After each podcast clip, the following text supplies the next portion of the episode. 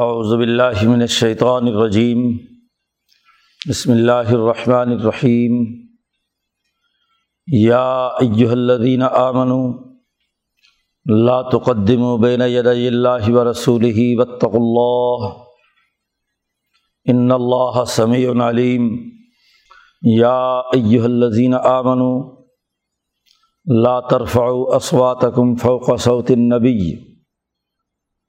ولا تجہر له بالقول کجہر باز بعضکم لبعض ان تحبط اعمالکم وانتم لا تشعرون ان الذين يغضون اصواتهم عند رسول الله اولئك الذين امتحن الله قلوبهم للتقوى لهم مغفرة واجر عظيم ان الذين ينادونك من وراء الحجرات اکثرهم لا يعقلون. ولو انهم صبروا حتى تخرج اليهم لكان خيرا لهم. والله غفور الرحيم يا ايها الذين آمنوا ان جاءكم فاسق بنبأ فتبین ان تصیب قوم بجہالت فتصبح علامہ فالتم نادمین وعلم ان رسول اللہ لو یطیعکم فی کثیر من الامر لعنتم ولكن اللہ حبب الیکم الایمان وزینہ فی قلوبکم و کر رہا علیکم القفر والفسوق والعصیان الائکہم الراشدون فضلا من اللہ و نعمہ واللہ علیم الحکیم وإن طائفتان من المؤمنين اقتتلوا فأصلحوا بينهما فإن بغت إحداهما على الأخرى فقاتل التی تبغی حتیٰ تفیع الا امر اللہ فعنفاط فصلح بینہما بالعدل و اقسط ان اللہ یحب المقصطین انم المؤمنون اخوۃ فاصلح بین اخویکم واتقوا اللہ لعلکم ترحمون. صدق اللہ العظیم یہ صورت الحجرات مدنی صورت اس کا پہلا رقو پچھلی دو صورتوں میں قومی اور بین الاقوامی انقلاب کے ذریعے سے دشمن طاقتوں کا خاتمہ اور دنیا بھر میں دین کے غلبے کا نصب العین واضح کر دیا گیا۔ انقلاب کے بعد سوسائٹی کی جن خطوط پر تشکیل ہونی ہے، بنیادی اثاثی اصول سماجی تشکیل کے کیا ہوں گے؟ اس کے آداب اور قوانین اس صورت مبارکہ میں بیان کیے گئے ہیں۔ ہر ایک معاشرہ تبھی ترقی کرتا ہے جب اس میں اجتماعیت اور اجتماعیت کے لیے لیڈرشپ اور قیادت کا ہونا ضروری ہے۔ حضرت عمر فاروق رضی اللہ تعالیٰ عنہ کا قول ہے کہ لا اسلام اللہ بھی جماعت ولا جماعت اللہ بھی عمارت اسلام بغیر اجتماعیت کے قائم نہیں ہو سکتا، پارٹی ہوگی۔ جو اسلام کا عملی نظام قائم کرے گی، ایک جماعت ہوگی۔ اور جماعت بغیر عمارت اور حکمرانی کے نہیں ہو سکتی۔ کوئی نہ کوئی اس کا امیر ہوگا، رہنما ہوگا۔ ہر اجتماعیت میں ٹیم لیڈر اور ٹیم ممبر ہوتے ہیں۔ ان کے لیے کیا رویے اور کیا قواعد ہوں تاکہ جماعت کی اجتماعیت آگے بڑھے۔ اس کے اصول اور ضابطے اس صورت مبارکہ میں بیان کیے گئے ہیں۔ خاص طور پر جب اس معاشرے کی تشکیل میں نبی اکرم صلی اللہ علیہ وسلم اللہ کے رسول کا ایک بنیادی کردار دین کے غلبے کا جو نظام قائم ہونا ہے تو دراصل اللہ کی شہنشاہیت اور اللہ کی حکمرانی کو دنیا میں غالب کرنا ہے اور اللہ کے نمائندے رسول اللہ صلی اللہ علیہ وسلم اللہ کی عظمت، اس کی حیبت و جلال کا ہونا لازمی ہے۔ اور اللہ کے پیغمبر رسول اللہ صلی اللہ علیہ وسلم کی عظمت اور اہمیت کا پیدا ہونا ناگزیر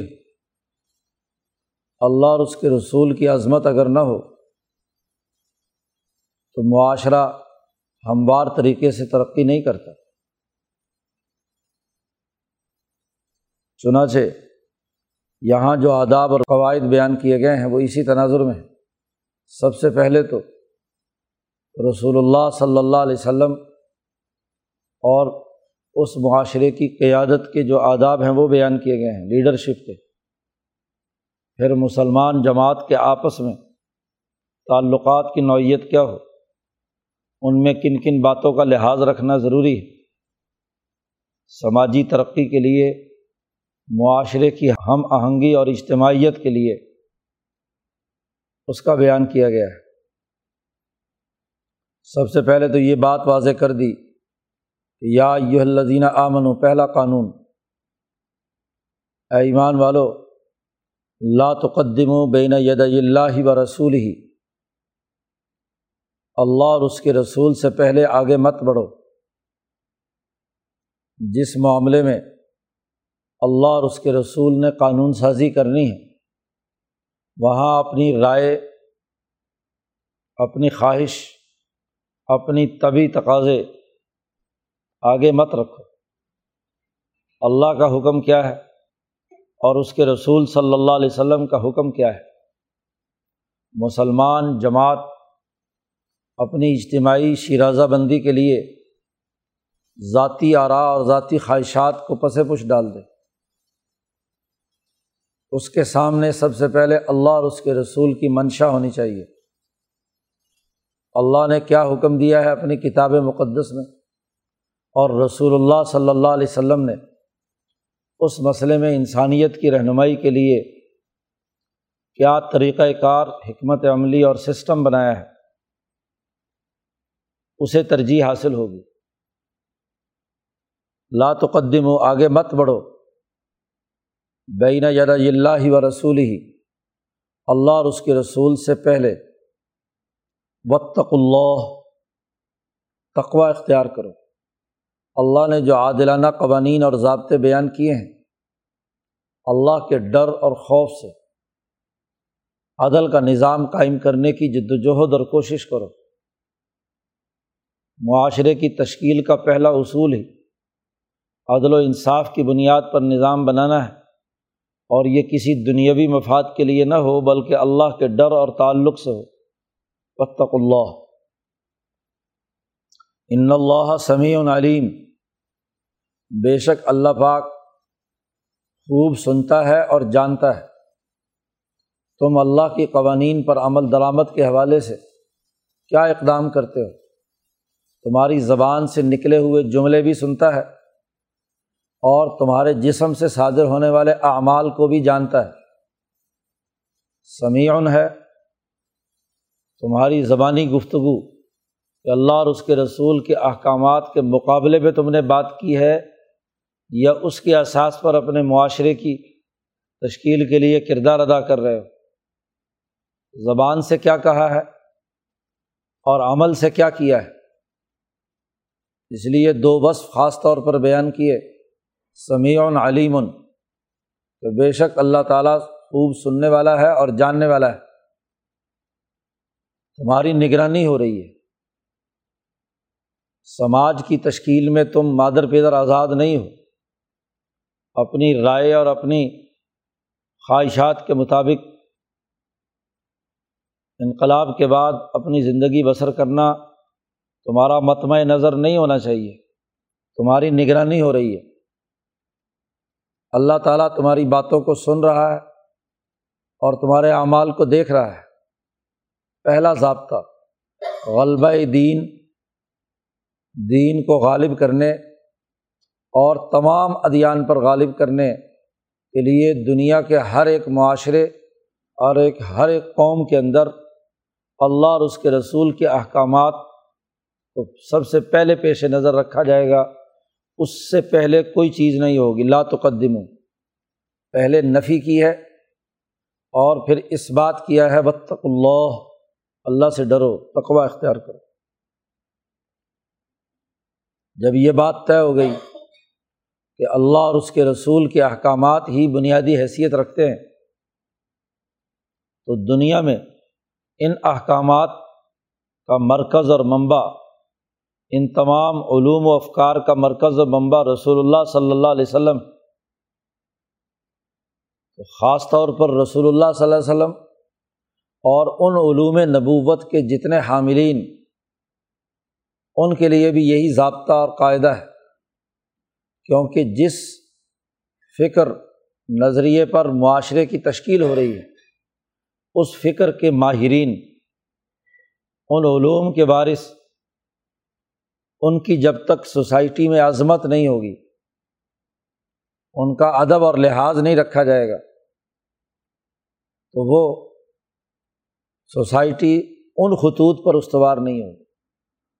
کیونکہ افراد کے ذہنوں میں اگر اپنے فکر اور نظریے کی عظمت نہیں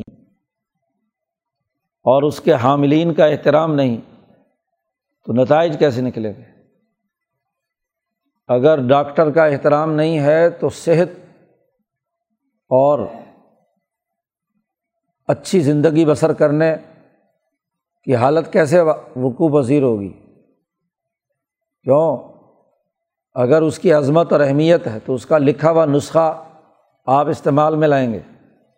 اور اگر آپ یہ کہیں تو یہ تو اس نے ایسے ہی لکھ دیا، بیکار ہے، فلاں ہے فلاں ہے، پھاڑ کے پھینک دیں تو صحت تو حاصل نہیں ہوگی۔ خود اب آپ کو علم نہیں اور جو علم رکھنے والا ہے اس کی اہمیت نہیں، تو ترقی کیسے ہوگی؟ تو جن بنیادی اثاثی اصولوں پر یہ دین حق کا غلبہ ہے، تو دین حق کے سب سے پہلے حامل رسول اللہ صلی اللہ علیہ وسلم ہے پھر ان کے علوم کے جتنے وارثین ہیں، وہ ہیں۔ ان کے لیے ضابطہ اور قاعدہ بیان کیا ہے اور خاص طور پر نبی اکرم صلی اللہ علیہ وسلم کی عظمت واضح کی ہے۔ یا یہ الزین آمن دوسرا قانون یہ ہے کہ اے ایمان والو، لا ترفع اسواتکم فوق صوت النبی۔ نبی کی مجلس میں موجود ہوں تو نبی کی آواز سے بلند آواز تمہاری نہیں ہونی چاہیے۔ ادب کا تقاضا یہی ہے۔ کہ تم اپنی آوازوں کو بلند نہ کرو، نبی کی آواز سے۔ احترام ہو تمہیں۔ اس آیت کا ایک خاص شان نزول بھی ہے۔ حضرت ابو بکر و عمر رضی اللہ تعالیٰ عنہما حضور کی مجلس میں موجود تھے۔ کسی مسئلے میں دونوں حضرات میں اختلاف رائے ہوا۔ حضور نے رائے پوچھی، ایک فلاں لشکر جا رہا ہے۔ اس کا سربراہ کون ہوگا؟ تو حضرت ابو بکر صدیق نے ایک رائے دی کہ اقرا ابن حابث رضی اللہ تعالیٰ عنہ کو اس لشکر کا امیر بنایا جائے۔ عمر فاروق نے جھٹ اس کی مخالفت کی۔ انہوں نے کہا کہ نہیں، یہ نہیں، دوسرا آدمی اسے امیر لشکر بنایا جائے۔ یہ اختلاف رائے سامنے آیا۔ اس مجلس مشاورت میں، اس پر دونوں حضرات کے درمیان ایسی گفتگو ہوئی جس سے دونوں کی آواز بلند ہو گئی۔ اختلاف رائے کی شدت اور حدت بڑھی تو دونوں حضرات کے آپس کے مکالمے میں، نبی اکرم صلی اللہ علیہ وسلم سے نہیں، آپس کے مکالمے میں آوازیں کچھ بلند ہو گئیں۔ تو اللہ پاک نے فوراً یہ آیت نازل کی۔ لا ترفع اسوات کم فوق صوت نبی نبی کی موجودگی میں، نبی کی آواز سے اوپر تمہاری آواز نہیں بلند ہونی چاہیے تھی۔ ولا تجہر الہو بالقول۔ اور حضرت شیخ الہند نے خالص اردو میں ترجمہ کیا تڑاخ کر مت بات کرو۔ لفظی ترجمہ تو لا تجہر الہو بالقول۔ نبی کی بات پر بلند آواز سے، جہر سے مت گفتگو کرو۔ تو تڑخ کر بولنا ذرا تلخی بھی ہے اور بلندی بھی ہے۔ تو تڑخ کر بات مت کرو۔ کجہری باز کم لبازن جیسے تم آپس میں ایک دوسرے کو بلاتے ہو اور ایک دوسرے سے بسا اوقات کسی معاملے میں اختلاف پیدا ہو جائے اور تبھی جوش غالب آ جائے، تو تڑاک کر دوسرے کو جواب دیتے ہو۔ تو ایسی بات نبی کی مجلس میں نہیں ہونی چاہیے۔ عمر فاروق نے جیسے ہی دوسرے صحابی کا نام لیا، تو ابو بکر صدیق نے فوراً کہا کہ تم نے میری مخالفت میں یہ بات کہی ہے۔ تو عمر نے اس کا جواب بھی اسی طریقے سے دیا۔ تو آواز بھی بلند ہوگی اختلاف رائے کی نوعیت تلخی کی طرف چلی گئی۔ تو فوری طور پر یہ آیت نازل ہوئی اور دونوں حضرات کو بالخصوص اور باقی رہتی دنیا تک تمام مسلمانوں کو بالعموم حکم دیا گیا کہ دیکھو نبی کی موجودگی میں تمہاری آواز بلند نہیں ہونی چاہیے تھی۔ انتحبت اعمالکم۔ خدشہ یہ ہے کہ تمہارے پچھلے سارے اعمال ضائع ہو جائیں گے۔ نبی کی موجودگی میں نبی کی بے ادبی کرنا۔ اس کے نتیجے میں اعمال ضائع ہو جاتے ہیں۔ وان تم لاتا شعرون اور تم شعور بھی نہیں رکھو گے۔ تمہیں پتہ بھی نہ چلے کہ ہم سے کیا غلطی سرزد ہوئی۔ تم اپنے دھیان میں تو آپس میں جھگڑ رہے ہو، لیکن نبی موجود ہیں، ان کی موجودگی کا تمہیں احساس اور لحاظ نہیں ہے۔ مشورے کی میٹنگ میں دو ممبران کا آپس میں الجھنا، یہ مشاورت کی روح کے بالکل خلاف ہے۔ آپ نے مشورہ دیا ہے رسول صلی اللہ علیہ وسلم کو، یا اس مجلس مشاورت کو جو چیئر کر رہا ہے۔ اس کو دیا ہے۔ تو چیئر سے مخاطب ہونا چاہیے۔ نہ یہ کہ آپس میں کیا ہے، ایک دوسرے کے اوپر حملے شروع کر دیے جائیں۔ پارلیمانی نظام میں یہ بہت بڑا عیب ہے کہ مجلس شعرا کے ارکان آپس میں ایک دوسرے سے تو تڑاک شروع کر دیں۔ ان کے لیے ضابطہ اور قاعدہ یہ ہے کہ وہ جو اس مجلس مشاورت کے صدر ہیں، ان سے مخاطب ہوں۔ اپنی رائے انہیں دینی ہے، دوسرے نے بھی انہیں کو رائے دینی ہے۔ اور اس رائے پر جو دلائل بنتے ہیں، وہ رائے پر دلائل دیے جائیں۔ آپس میں بحث اور مکالمہ کرنا تمہارا حق نہیں ہے۔ اس لیے واضح طور پر کہہ دیا، لا طرفہ و اسواتکم فوق صوت نبی نبی کہا ہے۔ نبی جو علوم کا مرکز اور منبع ہے، جن کے ذریعے سے وہی الہی آئی ہے۔ تو جو عالم ہے، علم رکھتا ہے تمام امور کا۔ اس لیے اگر کوئی رائے یا مشورہ دینا ہے، تو اس کو جو علم پر عبور اور کمانڈ رکھتا ہے، اس کے سامنے۔ تو نبی کے سامنے تمہاری آواز بلند نہیں ہونی چاہیے۔ اور یہ قانون اور ضابطہ علماء نے لکھا ہے۔ جیسا کہ حضور اقدس صلی اللہ علیہ وسلم کی حیات مبارکہ میں تھا، ایسے ہی آج بھی ہے۔ حضور اقدس صلی اللہ علیہ وسلم اپنی قبر مبارک میں زندہ ہیں۔ حیات النبی ایک مسلمہ عقیدہ ہے۔ اس لیے مسجد نبوی میں جا کر، مدینہ میں جا کر بالخصوص ریاض الجنا اور وہاں بلند آواز سے گفتگو کرنا، شور شرابہ مچانا، وہ دراصل نبی کی آواز سے اپنی آواز کو بلند کرنا ہے۔ نبی اکرم صلی اللہ علیہ وسلم تو بہت دھیمی اور متوازن اور معتدل آواز میں گفتگو فرماتے تھے۔ تو وہاں شور شغب کرنا بے ادبی ہے۔ اور جن لوگوں کو یہ احساس ہے کہ نبی اکرم صلی اللہ علیہ وسلم تمام مسلمانوں کے درود و سلام کو سنتے ہیں، تو انہیں تو ہر جگہ یہ احساس ہونا چاہیے کہ وہ رسول اللہ کے احکامات سے روگردانی نہ کریں۔ رسول اللہ صلی اللہ علیہ وسلم کے احکامات آپ کی تشریحات اور آپ نے جو رہنمائی کی ہے، اس سے ہٹ کر کسی بات کو بلند آواز سے بات کو سامنے نہ لائیں۔ تو قانون اور ضابطہ بتلا دیا کہ اگر تم نے یہ آپس میں گفتگو اور بحث شروع کر دی، تو اس مجلس شعرا نے پہلے جتنے فیصلے کیے ہیں، وہ تمام اعمال ضائع ہو سکتے ہیں۔ آپس کے جھگڑے اور اختلاف اور انتشار سے جماعت کا مورال گر جاتا ہے۔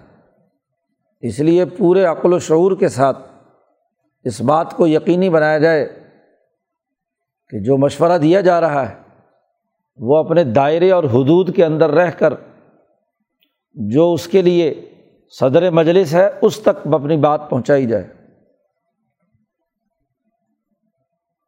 اب اس کے نتیجے میں جیسے ہی آیت نازل ہوئی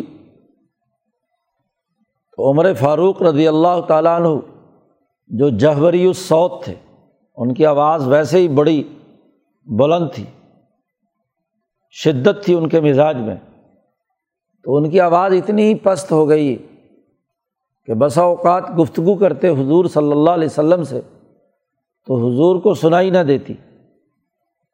اس آیت کے بعد اتنا خوف ان پر طاری ہوا کہ نبی کی مجلس میں صلی اللہ علیہ وسلم کبھی بھی بلند آواز سے گفتگو نہیں کی۔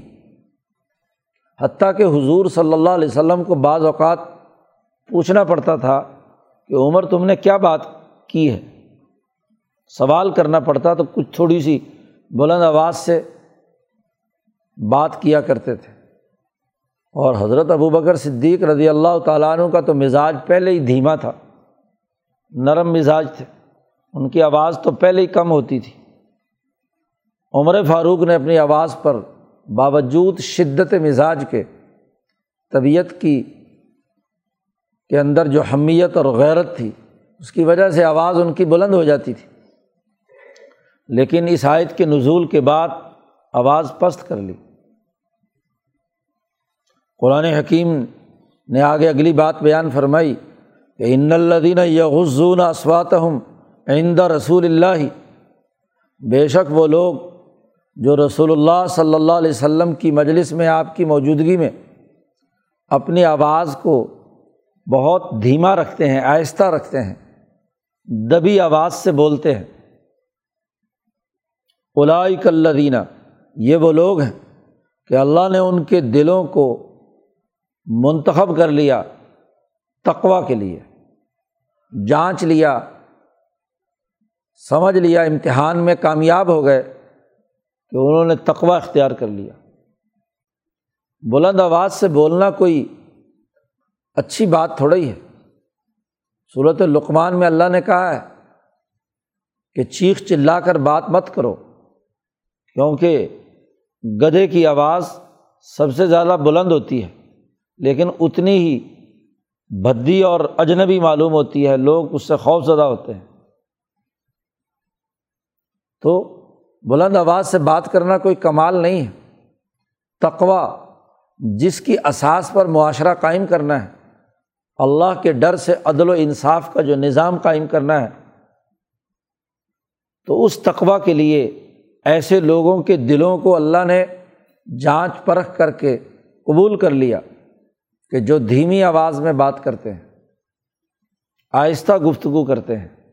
نبی کی موجودگی میں عندہ رسول اللہ اللہ کے رسول کی موجودگی میں اور اللہ کے رسول صلی اللہ علیہ وسلم کے احکامات کے آنے کے بعد۔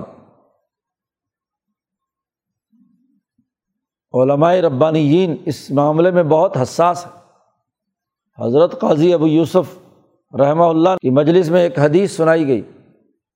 کدو کی اہمیت کے سلسلے میں کہ حضور نے کدو کا استعمال فرمایا۔ تو کسی نے ان کی مجلس میں اس حوالے سے کوئی ایسی گفتگو کی جو اس کی اہمیت کو کم کرنے والی تھی؟ تو انہوں نے کہا، تلوار نکال کر، خبردار، تم نے میں تمہیں حدیث سنا رہا ہوں رسول اللہ کی اور تم اس کے مقابلے میں گفتگو کرتے ہو۔ تو بات یہ ہے کہ رسول اللہ کی عظمت اور ان کی زبان مبارک سے نکلے ہوئے جملے ان کے آداب ہیں۔ اس لیے احادیث پڑھنے کا بھی ادب ہے۔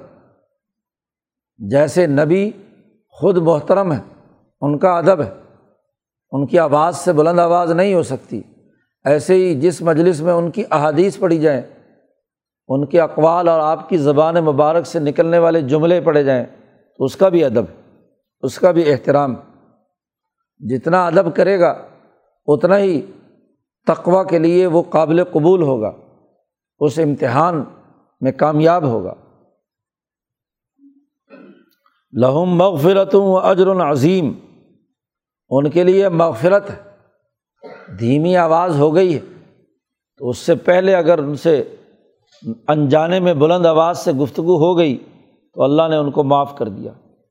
وہ اجر العظیم اور ایک بڑا اجر ہے۔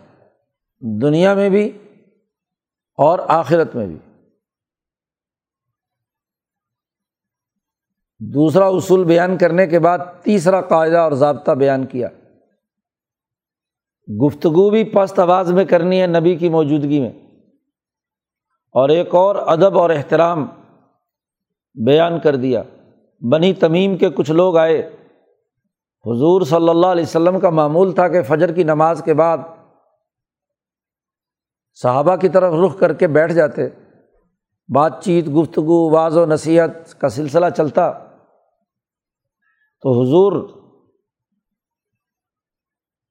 کافی دیر قیام فرما رہتے کہ لوگ آئیں اور اپنے کوئی سوال و جواب ہوں تو ہوتا رہے۔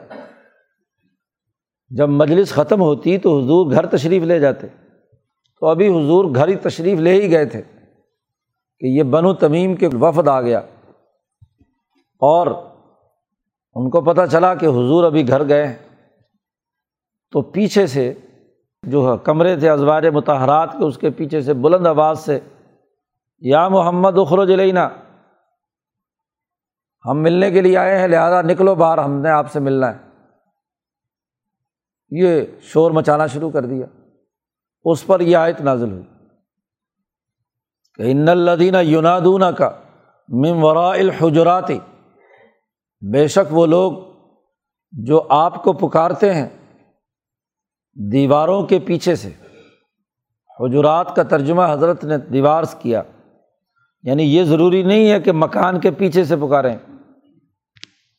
دیوار، مکان چار دیواری جس میں آپ تشریف لے گئے ہیں، تو بلند آواز سے آپ کو جو پکارنے والے ہیں اکثر لا یا قلون ان کی اکثریت عقل نہیں رکھتی۔ بھائی حضور صلی اللہ علیہ وسلم کی ساری زندگی لوگوں ہی کے لیے ہے اور انسان کسی ضرورت کے لیے گھر گیا تو اس وقت بھی پیچھے سے شور مچانا شروع کر دیا۔ تو یہ بے عقلی کی بات ہے۔ اکثر لا یا قرآن نے کہا بلا صبر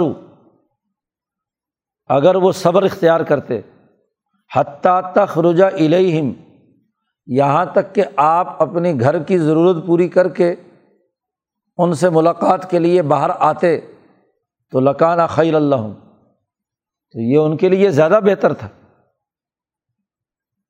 یہ بات درست نہیں کہ ابھی لوگوں سے مل ملا کر حضور گھر گئے ہیں اور پیچھے سے کیا ہے، شور مچانا شروع کر دیا۔ ہر نیا وفد آئے اور کہے کہ جی اب میرے ملاقات کا ٹائم ہے، مجھ سے ملنے کے لیے آؤ۔ تو یہ قطعی غلط ہے۔ انہیں چاہیے صبر کرے ولو صبر حتیٰ تخرجہ الہم یہاں تک کہ خود حضور صلی اللہ علیہ وسلم، آپ صلی اللہ علیہ وسلم باہر آتے ان کی طرف، تو یہ ان کے لیے زیادہ بہتر تھا۔ لیکن اس حکم کے نازر ہونے سے پہلے جن سے غلطی یا کوتاہی یا بے عقلی کا ایسا کام ہوا ہے، تو اللہ غفور الرحیم، اللہ تعالیٰ معاف کرنے والا ہے، رحم کرنے والا ہے۔ آئندہ یہ حرکت نہیں ہونی چاہیے کہ نبی کو گھر سے بلا کر زبردستی ملاقات کریں۔ چوتھا قانون بیان کیا جا رہا ہے۔ یا یو الزین آمن ان جا اکم فاسکم بنب ان اے ایمان والو، حالت جنگ میں خاص طور پر اور باقی عام معاملات کے طے کرتے وقت بھی ایک بنیادی قاعدہ اور ضابطہ جاری کیا کہ اگر تمہارے پاس کوئی فاسق و فاجر کوئی خبر لے کر آئے، فاسق وہ ہے کہ جو نظریہ رکھے، اس کے مطابق عمل نہ کرے۔ عمل وہ اس نظریے کو توڑنے والا ہو۔ تو کوئی فاسق گناہ گار تمہارے سامنے کوئی خبر لے کر آئے تو فتح بین تو اس کی اچھی طرح تحقیق کرو کہ کہیں یہ جھوٹی خبر تو نہیں۔ اگر اس کی خبر پر کہ کسی قوم کے بارے میں پتہ چلا کہ جی اس نے فلاں نے یہ کہا ہے، فلاں نے یہ کہا ہے، کسی کے بارے میں افواہ یا خبر پہنچی تو اچھی طرح تحقیق کرو، کہیں ایسا نہ ہو کہ انتصیب قومم بھی جہالت کہ تم جہالت کا ثبوت دیتے ہوئے کسی قوم پر حملہ آور ہو جاؤ۔ کسی انسان کے بارے میں کوئی خبر معلوم ہوئی، تو وہ ایسی اگر کسی جھوٹے آدمی نے دی ہے اور تم نے اس کی وجہ سے اس آدمی کی کلاس لی، اس کو کوئی نقصان پہنچایا بعض برس کی۔ تو بعد میں پتہ چلے کہ اس نے تو یہ بات کی نہیں۔ تو فتس بھی ہو علامہ فال تم نادمین پھر تم اپنے کیے پر شرمسار ہو۔ تو پہلے تحقیق کر لو اچھی طرح کہ واقعی اس نے یہ حرکت کی ہے یا اس قوم کا یہ معاملہ ہے جس پر حملہ کرنا ہے۔ اس نے معاہدہ توڑا ہے۔ تو ہر خبر کی تحقیق و تفتیش کرنا ضروری ہے۔ بغیر کسی تحقیق و تفتیش کے رائے قائم کرنا اور اس رائے کے مطابق کوئی فیصلہ یا اقدام کرنا، یہ غلط۔ خاص طور پر جماعت کی اجتماعیت میں، سوسائٹی کی تشکیل میں، افراد کی نگرانی کا جو نظام ہے، اقوام کے حوالے سے جو خبریں آتی ہیں، ان خبروں کی تحقیق بڑی ضروری ہے۔ سنی سنائی بات کو آگے بیان کرنا یہ درست نہیں ہے۔ نبی کرم صلی اللہ علیہ وسلم نے فرمایا، کفا بل مری کزی بن حد بک الما سمیا ایک آدمی کے جھوٹا ہونے کے لیے یہ بات کافی ہے کہ وہ ہر سنی سنائی بات آگے لوگوں کے سامنے بیان کرنے لگے، اپنی تحقیق کرے حقائق تک رسائی حاصل کرے، پھر وہ خبر آگے منتقل کرے۔ اور اگر رائے کسی فورم پر دینی بھی ہے، تو قطیت کے بجائے اپنی معلومات شیئر کرے کہ اس پر مزید تحقیق کی جائے۔ یہ نہیں کہ آگے بیان کرنا بالخصوص قیادت کے سامنے رکھنے کے لیے یہ ضروری ہے کہ پہلے اپنی ساری تحقیقات میں لگ جائے۔ اگر کوئی ایسی اطلاع ضروری ہے جس میں اجتماعی طور پر معلومات کا حاصل کرنا اور تحقیقات کی ضرورت ہے، تو وہ بھی ایک طریقۂ کار کے مطابق تحقیقات کی جائے۔ لیڈرشپ کو خاص طور پر یہ بات کہی جا رہی ہے کہ وہ تحقیقات کر کے پھر ہی کوئی اقدام کریں۔ جہالت پر مبنی سنی سنائی خبریں، جھوٹی سچی ساری باتیں آگے بیان مت کریں۔ یہ سوسائٹی میں افطرا کو انتشار پیدا کرتی ہیں۔ نبی کرم صلی اللہ علیہ وسلم نے فرمایا، آخر زمانے میں لوگ جھوٹی خبریں پھیلائیں گے۔ بات کہنے والا کہے گا کہ مجھے ایک آدمی ملا تھا، بہت شریف، بہت نیک، سیرت، خوبصورت، بڑی لمبی ڈاڑی اور بہت وضع اچھی۔ اس نے مجھے یہ بات بتلائی ہے۔ میں اس کا چہرہ تو ایک دفعہ دیکھا ہے، لیکن اب مجھے نظر نہیں آتا۔ وہ خبر فتنہ انگیزی پر مبنی۔ حضور نے فرمایا کہ بسا اوقات شیطان ایسی صورت میں آ کر ایسا پرپگنڈا کرتا ہے۔ خود غائب ہو جاتا ہے اور اس کی بنیاد پر لڑائی جھگڑے شروع ہو جاتے ہیں۔ تو اس لیے بہت بچنے کی ضرورت کہ ہر سنی سنائی خبر آگے منتقل نہ کی جائے۔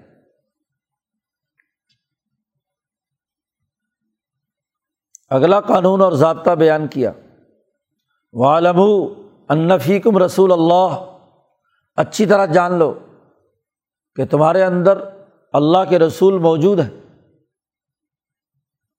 جب تک آپ صلی اللہ علیہ وسلم دنیا میں تشریف فرما رہے، تو آپ جسمانی طور پر بھی صحابہ کے اندر موجود اور دنیا سے تشریف لے گئے، تو آپ کے اقوال آپ کی تعلیمات آپ پر نازل ہونے والی یہ کتاب مقدس یہ تمہارے اندر موجود ہے۔ لو یوتی حکم فی کثیر من العمر اگر رسول اللہ صلی اللہ علیہ وسلم بہت سے معاملات میں تمہاری اطاعت شروع کر دیں تو لعنت تم تو تم مشکل میں پڑ جاؤ گے۔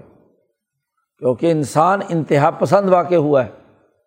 وہ جب مشورے دینے لگتا ہے تو بڑے زمین آسمان کے قلابے ملاتا ہے۔ بڑے بڑے بلند بانگ دعوے کی بنیاد پر مشورے ہوتے ہیں۔ تو اگر تمہارے مشوروں پر لیڈرشپ کوئی فیصلہ اور قانون بیان کر دے تمہارے کسی ذوق و شوق کی وجہ سے، تمہارے لیے کوئی فیصلہ جاری کر دے تو لعنت تم تو تم مشکل میں پڑ جاؤ گے۔ نبی تم پر رحیم اور شفیق ہے۔ اتنا ہی بوجھ ڈالنا چاہتے ہیں جتنا تم اٹھا سکتے ہو۔ قیادت کی ذمہ داری ہے کہ وہ لوگوں کے لیے آسانی پیدا کرے، مشکلات نہ کھڑی کرے۔ اس لیے معاذب نے جبل اور ابو موسا عشری رضی اللہ تعالیٰ عنہما کو جب یمن کا گورنر بنا کر بھیج رہے ہیں حضور، تو فرما رہے ہیں یس سرا ولا تو اسرا بشرا ولا تو نفرا آسانیاں پیدا کرنا، مشکلات مت کھڑی کرنا۔ خوشخبریاں سنانا، نفرت نہ پیدا کرنا۔ اگر حکمران لوگوں کے ذوق و شوق یا کچھ زیادہ تیزی سے کام کرنے والوں کی وجہ سے زیادہ سخت فیصلے تمام پر لاگو کر دیں تو عام لوگ اکتا جائیں گے۔ تو اگر نبی تمہاری اطاعت کرنے لگے رہنما تمہاری بات ماننے لگے فی کثیر من العمر بہت سے معاملات میں قیادت تمہارے مشوروں پر عمل کرنے لگ جائے تو اللہ عنت تم تم خود مشکل میں پڑ جاؤ گے۔ اتنی بات یاد رکھو، بس کافی ہے۔ ولاکن اللہ حب ابا علیکم المان لیکن اللہ تبارک و تعالیٰ نے تمہارے دلوں میں ایمان کی محبت ڈال دی۔ تمہارا نظریہ بن گیا تو یہ نظریے کا قبول کرنا، اپنے نظریے کی محبت اور اس پر اعتماد کا ہونا، ایمان کی محبت کا ہونا بہت اونچی بات ہے۔ وزین فی قلوبی کم اور اللہ نے یہ ایمان تمہارے دلوں میں مزین کر کے حضرت شیخ الہند نے ترجمہ کیا، کھبا دیا۔ تمہارے دلوں میں کھب گیا یہ نظریہ، پختہ ہو گیا۔ باقی رہی عمل کی بات، وہ تھوڑا ہو یا زیادہ، وہ اگلا مرحلہ ہے۔ صحابہ کو خاص طور پر کہا کہ اللہ نے تمہارے دلوں میں ایمان کی محبت ڈال دی اور اسے مزین کر کے تمہارے دلوں میں کھبا دیا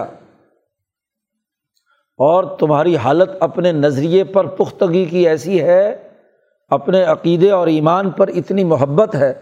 کہ کر رہا علیکم القفر والفسوق والعصیان۔ تمہارے دلوں میں نفرت ڈال دی۔ کفر کی، ڈسپلن توڑنے کی، جرائم اور گناہ کرنے کی۔ تین باتیں کہی ہیں۔ کفر، فسوق اور اسیان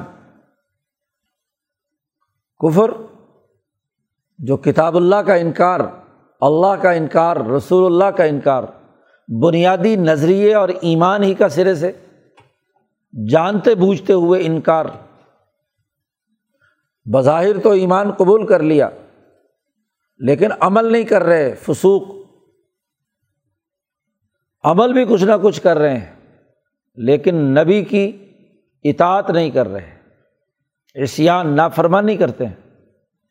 جماعت کے منظور کیے ہوئے قاعدوں پر عمل نہیں کرتے۔ جو جماعت ہدایت دیتی ہے، اس ہدایت کی خلاف ورزی کرتے ہیں عصیان کرتے ہیں۔ تو یہ تینوں چیزوں کی کراہت تمہارے دلوں میں ڈال دی۔ نبی کرم صلی اللہ علیہ وسلم نے فرمایا کہ سچا مومن وہ ہے کہ جو کفر، فسوق اور اسیان کی طرف جانے کو اتنا ہی ناپسند اور مکرو اور نفرت والا سمجھے۔ جتنا کہ کوئی انسان کسی آگ کے اندر جانے کو برا سمجھتا ہے۔ کون انسان ہے جو جلتی ہوئی آگ میں چھلانگ لگائے یا کم از کم اپنا ہاتھ یا ایک انگلی ادھر کرے۔ کیونکہ اس کی جو آگ کی جلن ہوتی ہے وہ انتہائی شدید تڑپا کے رکھ دیتی ہے انسان کو۔ اور اگر یہ آگ اس سے انسان نفرت کرتا ہے تو جو اس سے کئی سو گنا زیادہ آگ ہے جہنم کی، وہ کیسے برداشت کی جا سکتی ہے؟ تو ایمان کا دلوں میں پختہ ہونے کی سب سے بڑی علامت نبی کرم صلی اللہ علیہ وسلم فرماتے ہیں کہ آگ میں ڈلنے کو جیسے ناپسند سمجھتا ہے، آگ میں داخل ہونے کو جیسے برا سمجھتا ہے، جیسے اس سے نفرت کرتا ہے، ایسے ہی کفر، فسوق اور اسیان سے نفرت کرے۔ اور صحابہ کی خصوصیت اور ان کے ایمان کے کامل ہونے کی یہ علامت ہے کہ اللہ نے ان کے دلوں میں ایمان کی محبت بھر دی اور اپنے نظریے کو اتنا مزین کر دیا کہ دلوں میں کھب گیا اور کفر اور فسوق اور اسیان کی نفرت بیٹھ گئی۔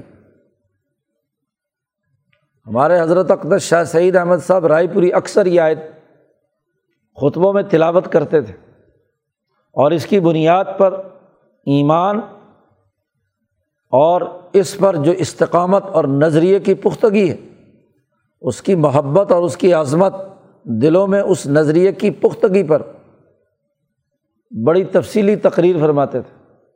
اور اس بات کو بھی واضح کرتے تھے کہ کر رہا علیکم القفرا ولفسوق ولسیان بلکہ یہ دعا مانگا کرتے تھے۔ کہ اللہ ہمارے دلوں میں نفرت پیدا کر دے۔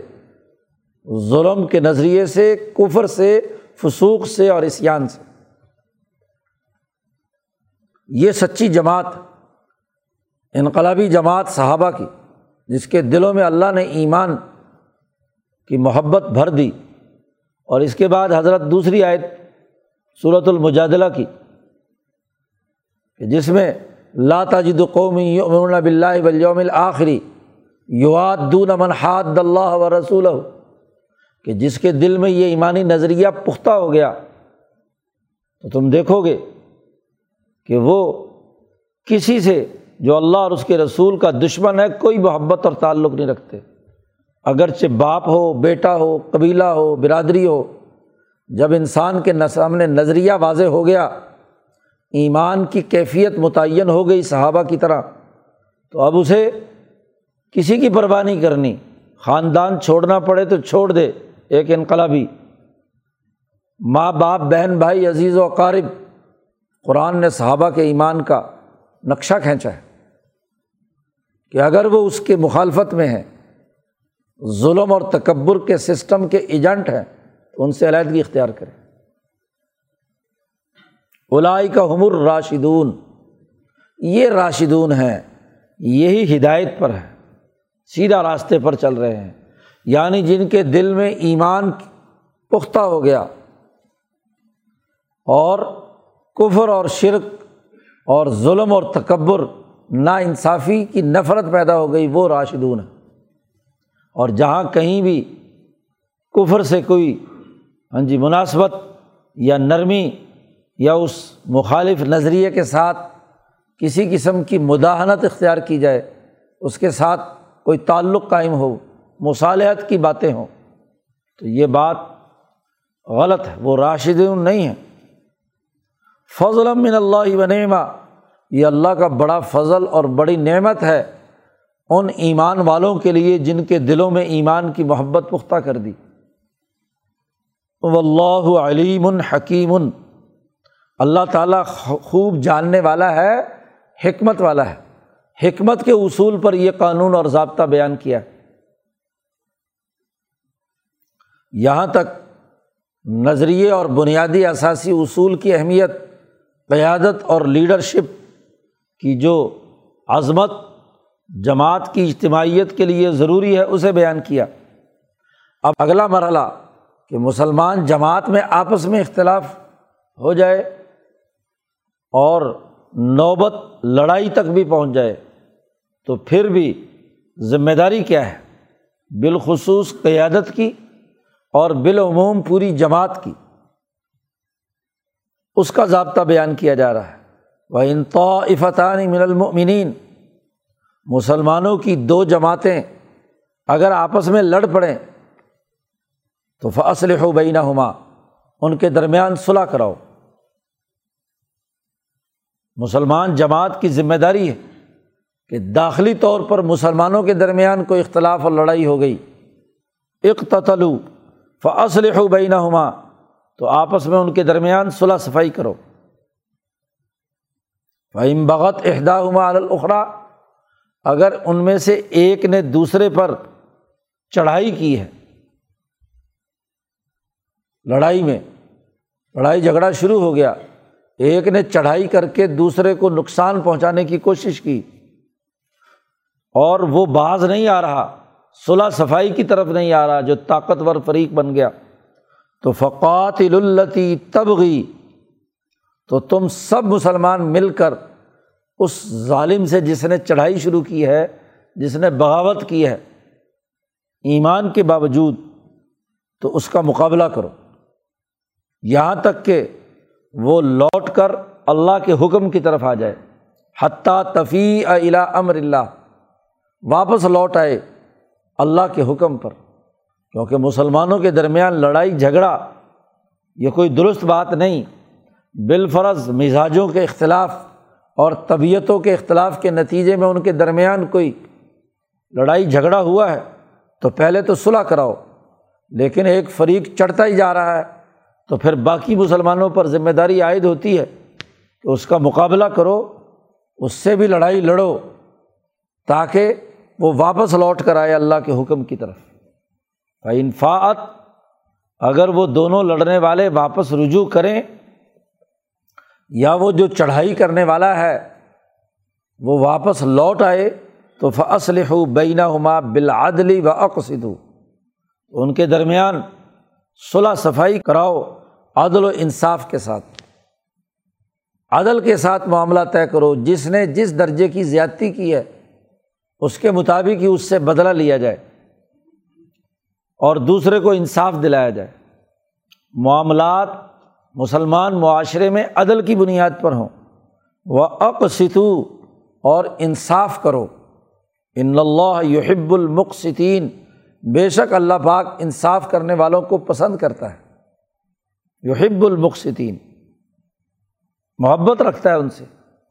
تو عدل کے اصول پر باہمی جھگڑے، لڑائیاں نمٹاؤ۔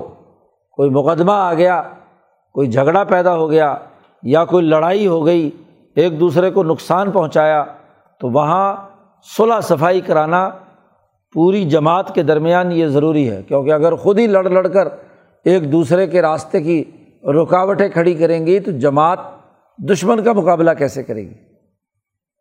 اور یہ صلاح صفائی کیوں ضروری ہے؟ اس لیے کہ انم المومنون اخوا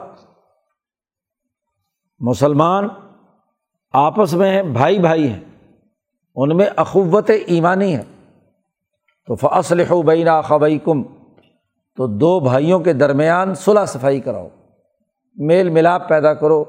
وہ جو نظغۂ شیطانی سے کوئی اختلاف بڑھ کر لڑائی تک پہنچ گیا، اس کو دور کرو۔ بطق اللہ اللہ سے ڈرو۔ لعلکم ترحمون۔ تاکہ تم پر رحم کیا جائے۔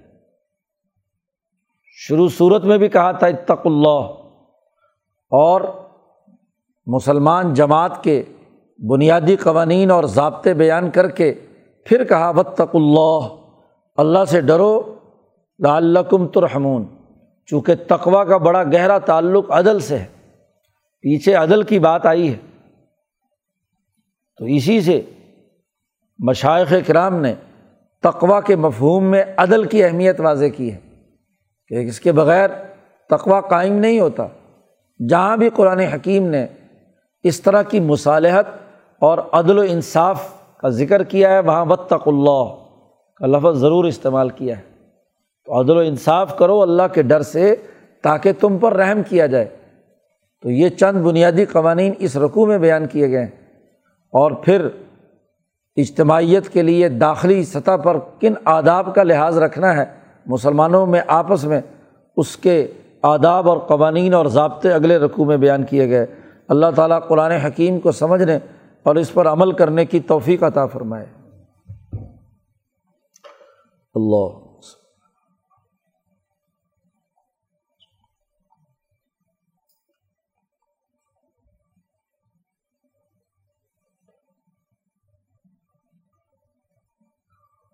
اجمعین۔